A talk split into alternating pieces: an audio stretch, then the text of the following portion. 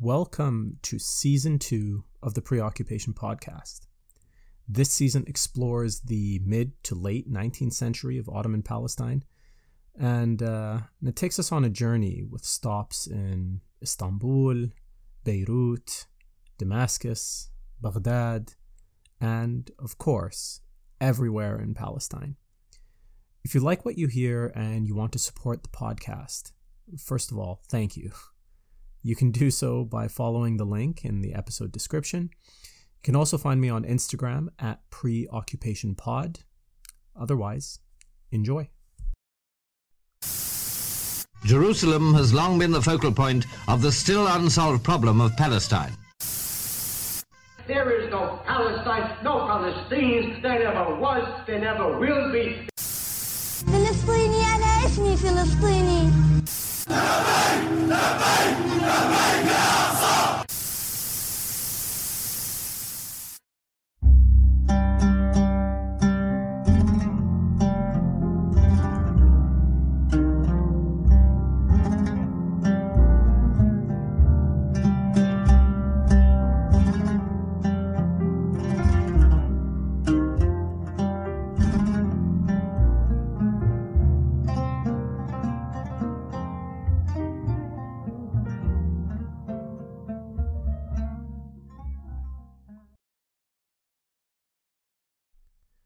This episode will focus on the Tanzimat, a series of reforms that completely transformed not just Ottoman Palestine, but the entire Ottoman Empire.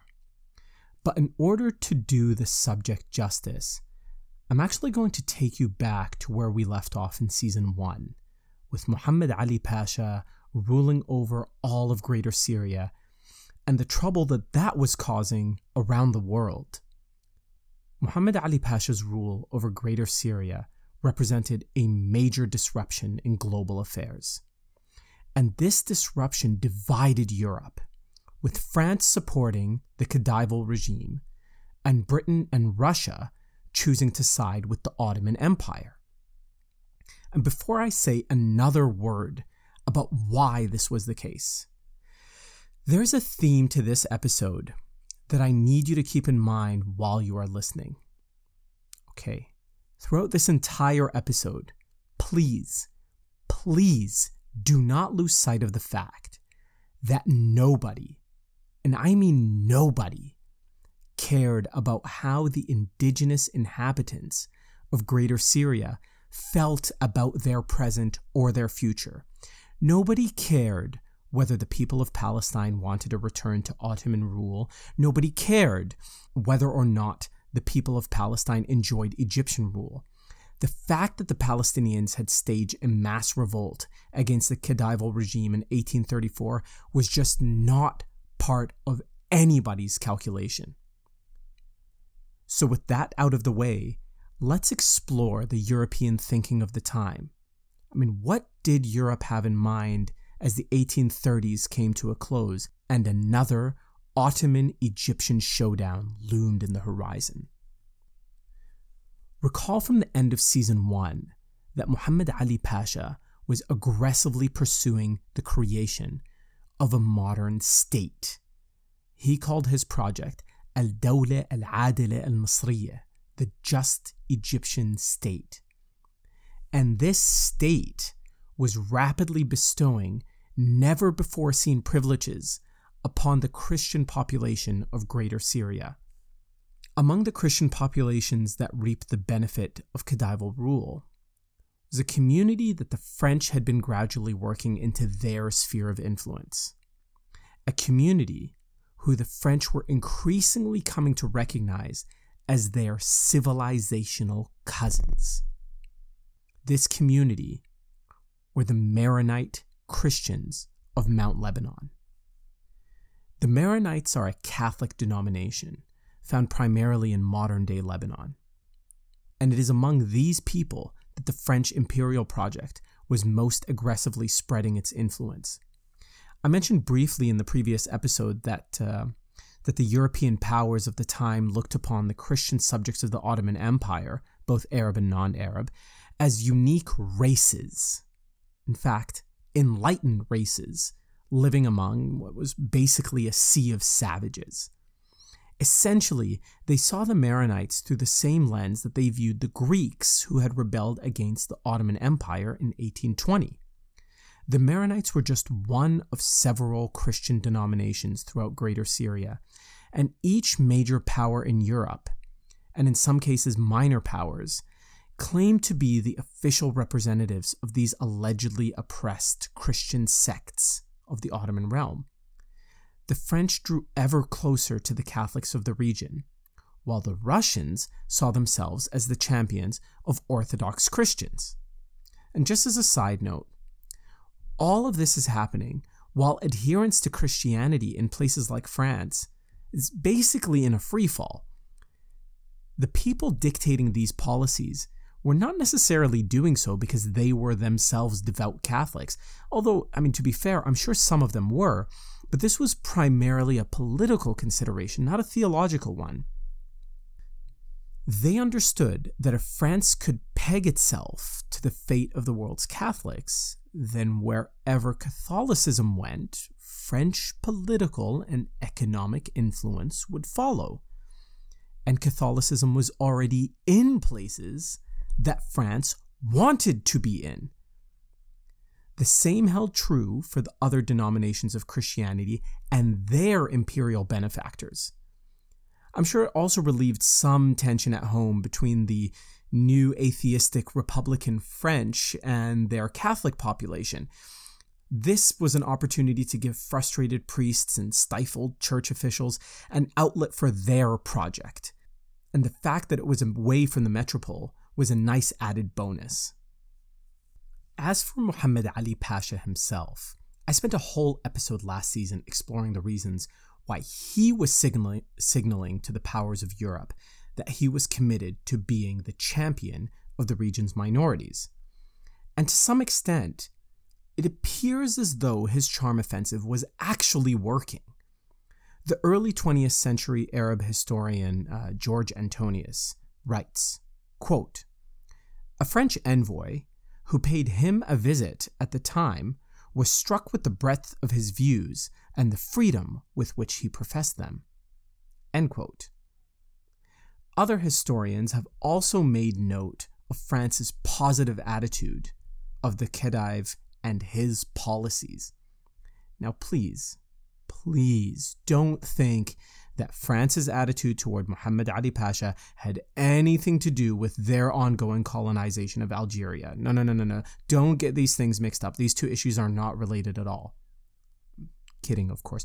Of course, France was looking to consolidate its gains in Algeria while also looking for ways to strangle its rival, Britain, by cutting off some access points to the Indian portion of the British Empire. All right, so so we've got the French supporting Muhammad Ali Pasha. Well, the Russians, for their part, they were not prepared to allow France's influence to expand. And so, in the showdown between the Ottoman Empire and the Khedive, they sided with the Ottomans. They did so despite believing that Ottoman rule had stunted the inherent greatness of Orthodox Christians. The British followed suit and also supported the Ottomans in an effort to limit French influence. And so the lines were drawn in the sand, and I will say this again, and not for the last time nobody cared what the indigenous populations were thinking. Nobody cared if the inhabitants of Greater Syria in general, or Palestine in particular, preferred Muhammad Ali or the Ottoman Sultan. And so by 1839, a second Ottoman Egyptian showdown was looming. But this time, the Ottoman Empire would go into the war with the support of the British and Russian empires. And so, what was the cost of this support?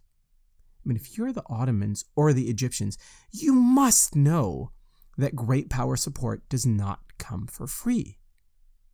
That was true back then as it is today.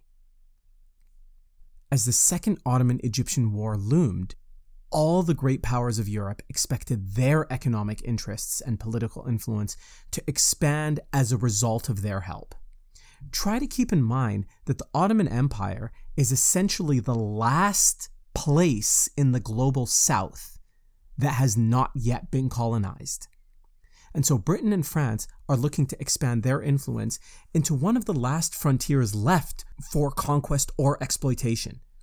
So, yes, Britain and Russia did end up supporting the Ottoman Empire, but the British and the Russians, and actually I should add the Austrians, by the way, made it very clear to the Sultan that in order for the Ottomans to be accepted into the international community, the empire must comply with the conventions of the civilized world. In this case, those conventions included the adoption of the forms and features of a nation state that believes in the equality of all its subjects. And with the stroke of a pen, that is exactly what the Ottoman Empire tried to prove that they were doing. Under immense pressure from European powers, and with the support of the Islamic scholars from within the empire, all of which I mentioned in the last episode, Sultan Abdul Majid issued a document in 1839 known as the Hatt al-Sharif. It has many translations, but it loosely means the Noble Edict. Its contents, to borrow from Butrus Abu-Manneh, can be summarized as following 1. The decline of Ottoman lands was due to arbitrary and despotic governance. 2. It is a duty to restore the supremacy of the Sharia and law in the state. 3. It is a duty to provide security for life, honor, and property. 4. No punishment shall be handed out without public trial and verdict. 5. Taxes are to be fixed according to the wealth and means of each subject. 6. Even distribution of the burden of military service according to the size of the population in each province. 7. The enacting of the Sharia laws will guarantee the execution of these fundamentals, the aforementioned fundamentals. And lastly, and this last one is the most crucial, these rights should be extended to all subjects of the empire, Muslims as well as non Muslims. Edicts and things of that like were read out all the time in the Ottoman Empire. But Butrus Abu-Manneh adds one crucial detail to this story that demonstrates precisely how serious the Sultan was about these reforms. He writes, quote, The Sultan pledged to take an oath in the Hall of Sacred Relics, not to act contrary to its stipulations, that is, the stipulations of the Hatt Sharif, and that the senior ulama and state functionaries take similar oaths, an action no Ottoman Sultan before Abdul Majid had ever undertaken. This single document, the Hatt Sharif, marks the beginning of the Tanzimat, a decades long campaign to reform the Ottoman Empire in nearly every way imaginable. Now, if you're listening and you're at all confused about the goals of the Tanzimat, the shortest, simplest definition of the Tanzimat that I have come across was in an article that reads, quote, the goal of these reforms was to unify and centralize the government in Istanbul in the face of local and regional forces in the Ottoman provinces and to limit the involvement of foreign states and their citizens in the empire's internal affairs. End quote. And so that's it. That's the Tanzimat in a nutshell. The Tanzimat was born out of immense European foreign pressure and, as we demonstrated in the last episode, internal pressure from the empire's ulama. And out of these two pressures emerged this, this indigenous response to a problem that the empire did not ask for, but could no longer avoid. The problem I'm referring to was to how to stop the slew of defeats at the hands of European powers, how to stop the constant intervention against the Ottoman Empire, the constant meddling in internal affairs, how to bring an end to all of this. The Ottoman Empire needed to change or risk being devoured by its enemies. But the transformation was not and could not have been purely imitative. Change needed to come in a way that reflected the empire's Islamic character. Nearly everyone in the decision making brass in 1839 and 1840, they did not want to become simply another France. They wanted to maintain the core ethos of the empire, but in the trappings of a modern nation state. And in order to recapture the past glory of the empire, the Ottomans needed they needed everything. They needed industry, commerce, a modern military. But in order to build those things, the Ottomans needed the resources of a state. A state that could tax, that could conscript, that could control. A state that could pull material or human resources from one region and rapidly deploy them in another. A state which, as I've said a million times, did not exist. And so the first thing that needed to change is that the Ottoman Sultan's authority needed to extend unequivocally over the entire dominion upon which he reigns as sovereign. By 1840, the Ottomans had successfully ousted Muhammad Ali Pasha from Greater Syria. But their rule now would be very different from the past. No more strongmen, no more local power brokers to rival the Sultan. Never again will a Zahir al Umar or Jazar Pasha rise from Ottoman Palestine.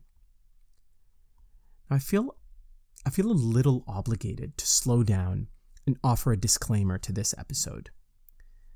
The processes that I'm describing here, this massive force of change, it didn't it didn't roll out overnight. The Tanzimat as an era spanned roughly from 1839 to 1876. But for the sake of making this episode and a few future episodes digestible, I'm kind of sharing parts of the Tanzimat with you in a manner that, that kind of deliver both cause and effect in one swift blow.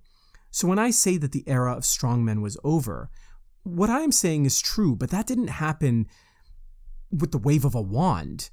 The impact of the Tanzimat took decades. And I'm kind of fast forwarding for you the impact of these policies as if they happened overnight and that just certainly isn't the case. But now, having said that, to the inhabitants of Palestine, the rate of change may as well have been at the speed of light. You know, you'll see as this season continues. I mean, you'll see what the Palestinians were seeing, in fact. Every few years, the introduction of a massive policy that turned their lives upside down and inside out. Well, now for the Palestinians, having lived under a decade of Egyptian rule, the inhabitants of Palestine knew what this modernization campaign was going to look like. But now that it was coming from the High Porte, it was clear that there was no going back to the way things were before. And it really is hard to overstate how seismic of a change this is. To live essentially autonomous lives for hundreds of years and suddenly be thrust into a state wherein you are disarmed and at the mercy of this new institution. This was unimaginable for most Palestinians. Rashid Khalidi summarizes how disruptive the Tanzimat were to Palestinian lives.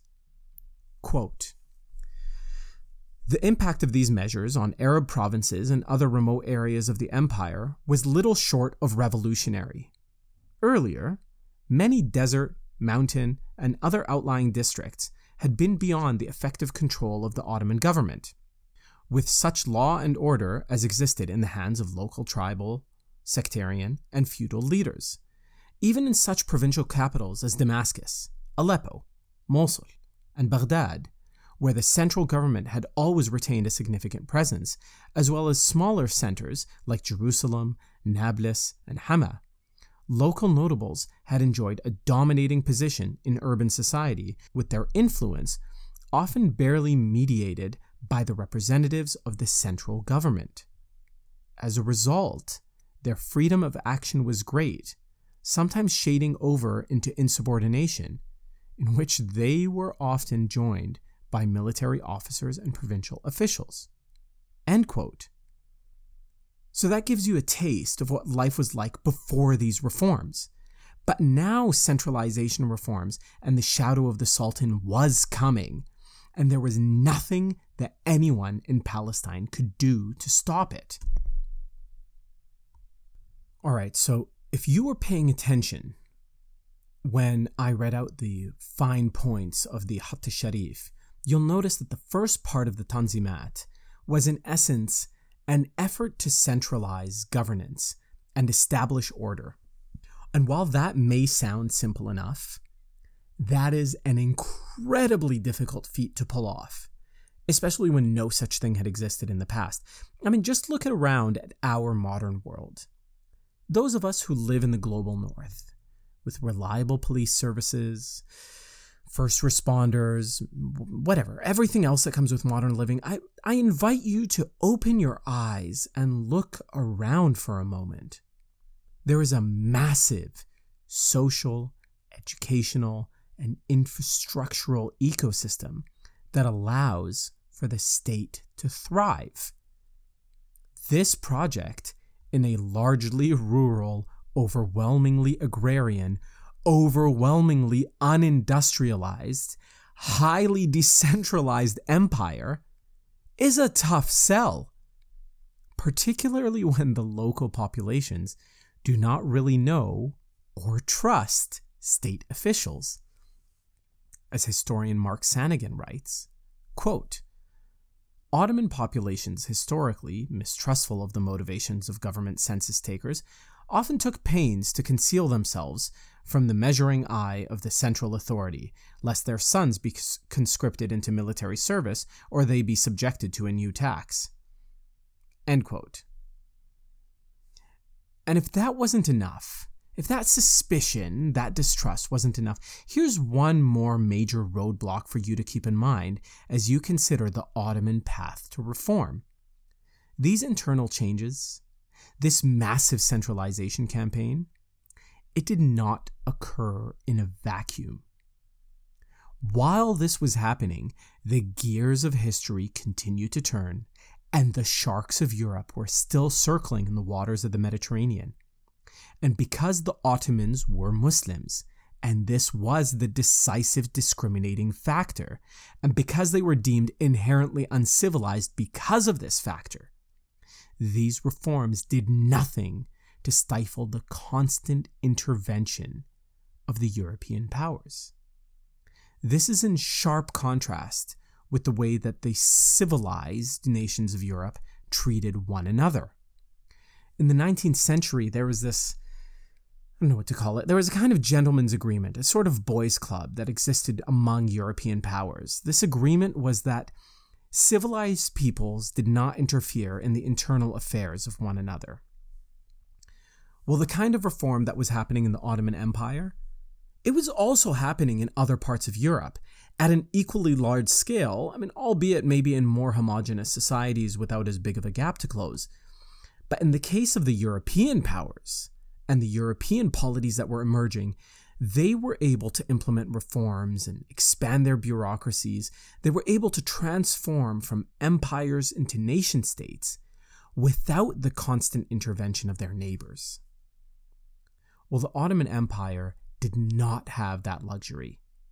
And so, due to all of the things that I just mentioned, the need to develop nearly every single state like institution, distrust of the local populations, constant European intervention, there wasn't a ton that could be accomplished in the earliest decades of the Tanzimat.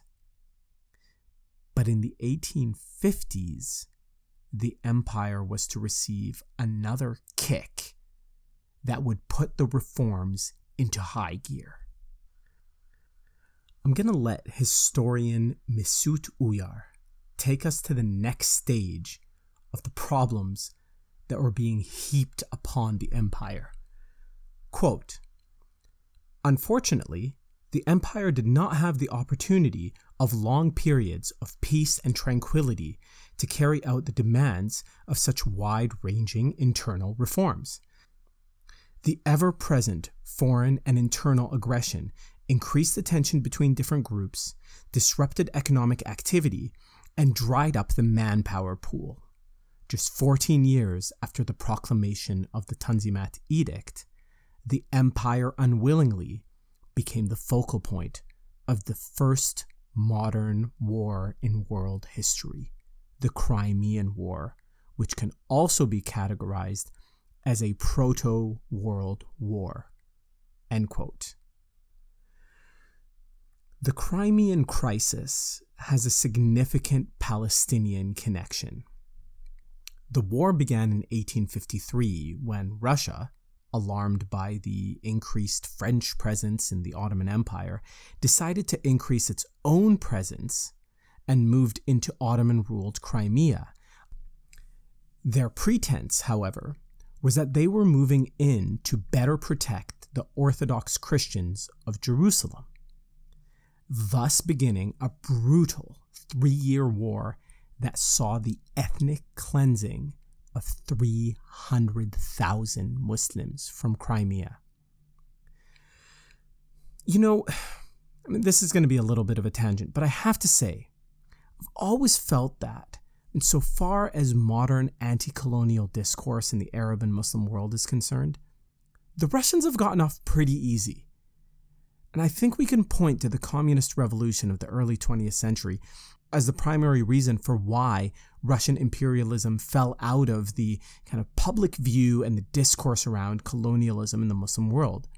But whatever the cause, the expanse of Russian imperialism into the Muslim world was phenomenally brutal. And the resistance to that expansion honestly was was unlike anything I've ever read. I mean, just listen to this. Quote When the inhabitants of Akhulgo, that is a fortress town in the Caucasus Mountains, were besieged by the invading Russian army in 1837, women fought beside men. When their ammunition had gone, they flung down rocks at the oncoming troops.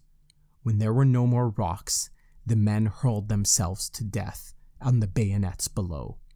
And when the men were gone, the women flung down their children as living missiles and leapt after them. Such was their desperate resistance.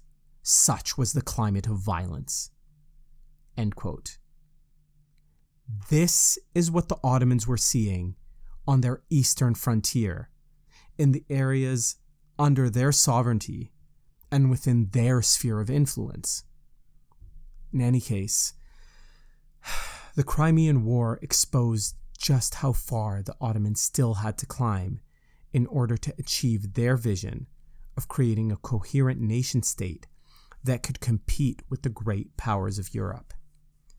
Here's one historian's just absolutely scathing assessment of the Ottoman war effort. Quote In part, the administration's obvious inability to mobilize people and resources was a product of conflicting multi ethnic and religious identities in an empire during the turbulent age of nationalism. While the Christian minorities were increasingly conscious of their respective identities and sympathized with the empire's archenemy, Russia, the Muslim population still respected the norms of bygone classical times, and their lack of national identity limited their contribution to the war effort. The indifference of some of the Muslim groups was so striking and baffling that Western observers could not understand it.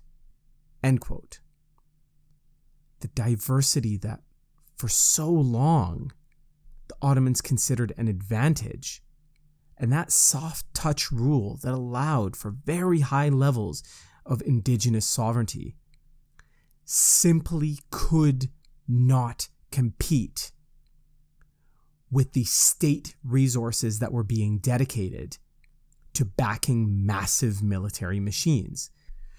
That is to say nothing, of course, of the massive gap in military capabilities and logistic challenges in getting supplies and troops to the places that mattered. Simply put, the Sultan's attempts to mount a resistance against the Russian Empire proved totally futile. By 1856, the empire was completely broke. Fortunately, and if you can call this a stroke of fortune, Britain did not want to see one of its traditional rivals, Russia, expand its influence. And so the British, once again, swooped in to play savior to the Sultan, just as they did in 1839 when the Ottomans pushed back Muhammad Ali Pasha.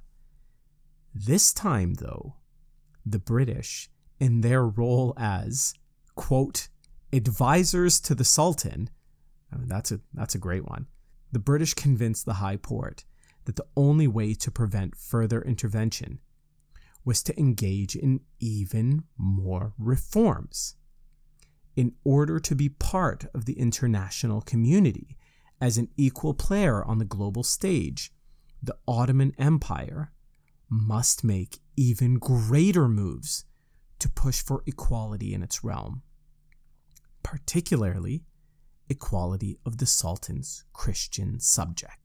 Now, I hope I don't need to remind you that Europe keeps pushing for equality at a time where the British rule as a colonial power over India, where legalized anti Jewish hatred is alive and well in Europe, and where the Russians have their Jewish subjects confined to a swath of territory called the Pale of Settlement. Europe has no interest in religious pluralism here. And British colonial officials have very little respect for the beliefs and knowledges and ways of being of their subject populations. I mean, one British colonial official in India, who happened to also be the president of the Education Committee overseeing Indian education, said, and this is a direct quote, quote, a single good shelf of European library is worth the whole of native literature of India and Arabia. End quote. The real concern for Europe, then, is that their belief that the Christian subject populations of the Ottoman Empire that they're just basically an inherently civilized people living under savages and such a state is unnatural and cannot continue to exist. Also, these communities represent the potential for little pockets of influence, and they wanted to see that influence expand. So, with all of that in mind, the Crimean War gave the British led Entente the leverage they needed to squeeze even more reforms out of the Sultan. Reforms that, in this case, were designed to undermine Russia's claimed pretense for expansion that is, the protection of Orthodox Christians, while simultaneously expanding the Entente's interests in the Ottoman Empire. In 1856, Sultan Abdul-Majid issued another edict, this one known as the Hatti Humayun, and this edict went much, much further than that of 1839. I keep saying again and again that Europe had a very particular idea of civilization in the 19th century a centralized state which ostensibly rules under the principle of equality. I've also mentioned that Europe's justification for constant intervention is the fact that the Ottoman Empire is an empire that favors its Muslim subjects as the preferred millet. But European intervention in the Ottoman Empire was not just because the Ottomans were openly defying the civilizational standard, but because they were engaged in a, in a kind of blasphemy in the face of the racial theories of the time.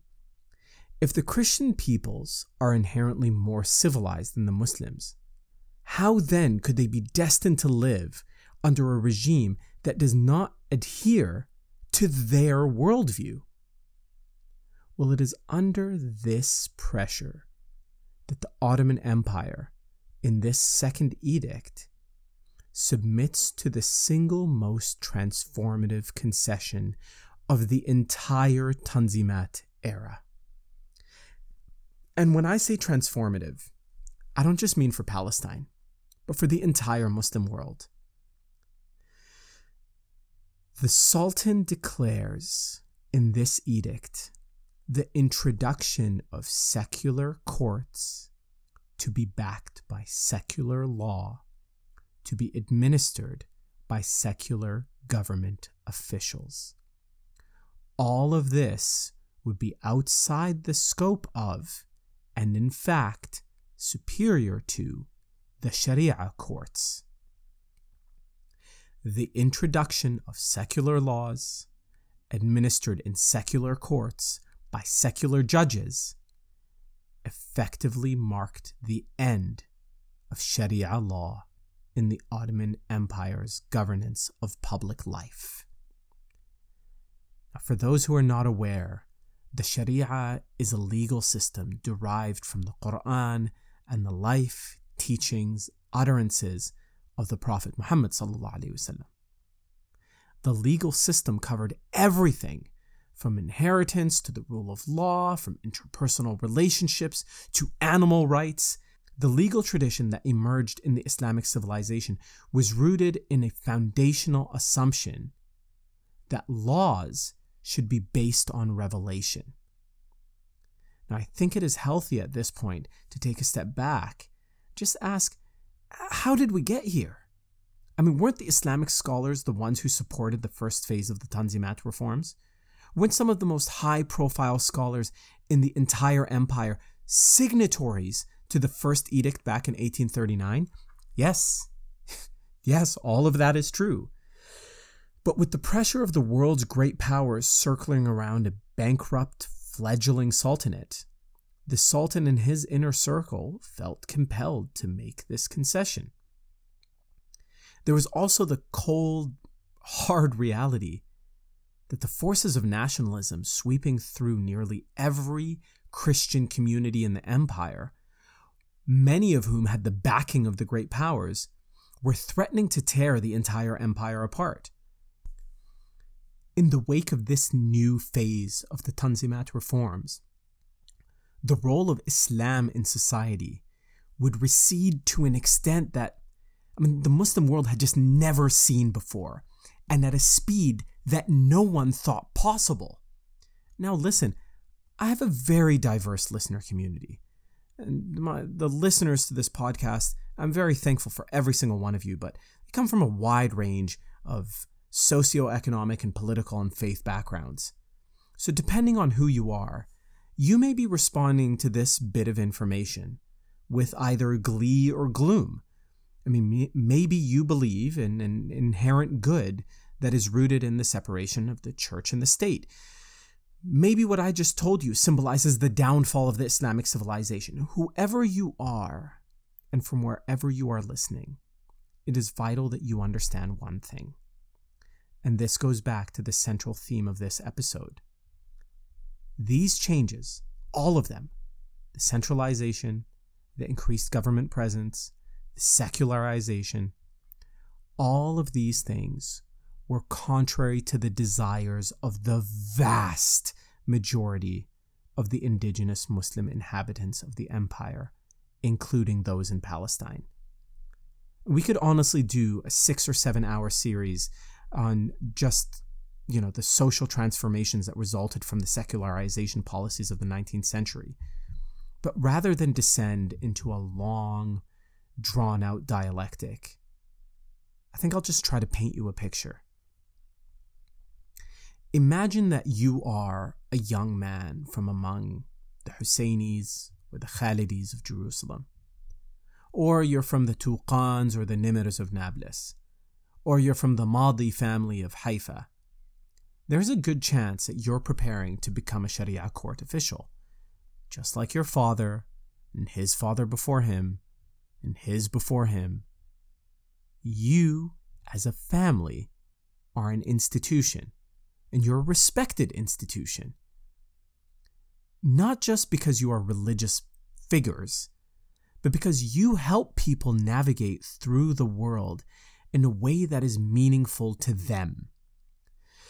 Now imagine that in the span of a few decades, a social order that had existed largely unchanged since 1517 was flipped on its head. And while we're at it, I mean, imagine if you're a member of a religious order, you know, one of the Sufi tariqas operating throughout Palestine. For hundreds of years, the Ottoman Empire considered you an indispensable part of spreading Orthodox Islam throughout the peripheries of the entire empire. Your institution once represented a safe place for traders, travelers, even soldiers. But now, with one declaration, you find yourself in an unimaginable fall from grace.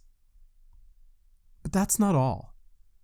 Imagine that at the same time, your Christian neighbors, who used to come to you for support, for protection, and leadership in times of need, are now being courted by ambassadors of empires more powerful than the Sultan himself. And from your perspective, even the Sultan now, like the Khedive Muhammad Ali before him, is looking to further advance the status, health, and well being of your Christian and sometimes Jewish neighbors in order to appease these powerful ambassadors. I mean, how do you feel? How do you feel about your future? How do you feel about your place in the world? And while you try to process that, here's the best part. Despite the extraordinary reforms undertaken by the Ottomans, the international community, so really that meant Europe in this case, still did not accept the Ottoman Empire as an equal. This did not stop them from intervening in the empire's internal affairs. You see, the most immediate outcome from the Humayun edict was its use as a tool in negotiating the end of the Crimean War in the March of 1856. The agreement to end the war became known as the Treaty of Paris.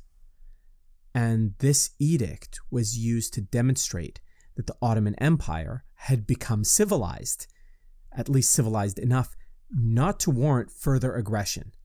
Essentially, it swept the pretext of protecting the rights of Christians right from underneath the, uh, the Russian Empire. But what happens next is just it's fascinating.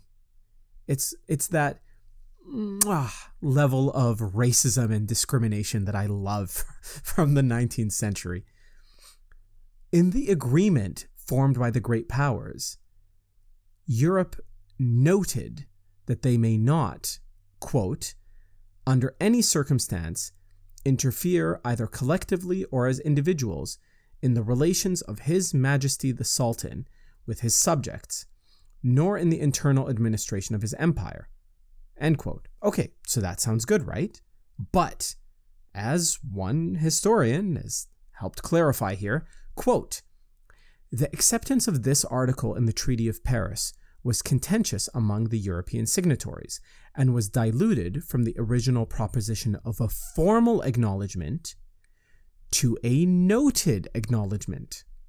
The legal ramifications of this decision impacted perceptions of sovereignty, as a formal acknowledgement would have established in law the sovereign rights of the Ottoman Empire and the illegality of the empire to be subjected to external political interference. End quote. So, worked into the Treaty of Paris was a caveat, legally and practically, allowing for continued intervention into the Ottoman Empire. Now, let's flip the perspective for a moment. Imagine that you are a Christian subject of the Ottoman Empire. You have no loyalty to the Sultan that binds you outside of a very basic transactional relationship that has linked you to the Sultan since the dawn of the Ottoman era. I mean, that relationship was basically taxes for protection and the expectation of stability in the future. You've probably never thought about identity outside the scope of your family and maybe your neighborhood church. Things are not that bad for you in Arabic speaking parts of the empire. You could survive, even thrive in the lands of the Caliph, but the system is not designed for that to happen. And then you see that your French or Russian or British co religionists come into the place you call home and are able to operate with complete impunity. And they tell you that if you accept their protection, you will be rendered untouchable to even the highest among the nobility of your town. Now, does that sound like a tempting offer? So you can see that the Tanzimat reforms, they were being experienced differently by the different faith communities. To give you a picture of how these different communities reacted to the news of the new phase of the reforms, just listen to this story. With the news of the reforms, the French consul in Damascus decided to throw a kind of celebration I mean, completely dismissive of how these reforms are being perceived by their Muslim neighbors, right? Historian Andrew Delatolla, in his book Civilization and the Making of the State in Syria and Lebanon, he writes about this event, quote, the French consul's bias in favor of the elevation of Christian communities was evident by a celebration hosted for the prominent Christian families to mark the occasion. In stark contrast to the celebration, Muhammad Sa'ad al Ustuwani, a member of the Mejlis Council of Damascus wrote, in response to the declaration of reforms, that all the Muslims were ashen faced. And this, these are the words of uh, Muhammad Sa'ad. And he says, And we asked Allah Most High to exalt the faith and give victory to the Muslims. There is no power or force except in Allah Most High. End quote. So there's more. I mentioned before that the great powers of the British Entente in the Crimean War expected that their economic interests would be taken care of in exchange for the support that they've offered. Well, their economic interests also required indigenous cooperation on the ground. And so British and French wealth began flowing through the Christian and Catholic communities, creating very powerful banking families in a community that just just decades ago, could never have dreamed of holding such positions. Ilan Pappé, in his book Modern Palestine, describes the sudden transformation of Greek Orthodox Christians in Jerusalem. And he writes, quote, In quick succession, branches of foreign banks opened, run by local Christians, mostly from Greek Orthodox community or by foreigners. In a short time, the Greek Orthodox community became a pillar of the economic elite in Palestine. End quote. Now, if all of this to you sounds like an untenable situation, you are right. By the late 1850s, things are just ready to burst at the seams. Ilan Pappé goes on to say, quote, Christian merchants, Jewish entrepreneurs, and small industrialists from Greece and Lebanon began a period of economic prosperity that was accompanied by a greater sense of security and at times condescending self confidence toward the Muslim other. Elsewhere in the empire, the newly gained Christian and Jewish self assurance provoked the anger of dissatisfied Muslim leaders and a large number of less fortunate city dwellers.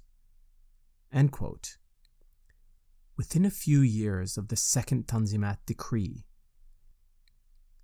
the region was to face a watershed moment. A moment so sudden and so violent, it takes everyone by storm. This pivotal moment in the history of the region as well as the remaining Tanzimat reforms, give birth to political movements that continue to shape the region to this very day.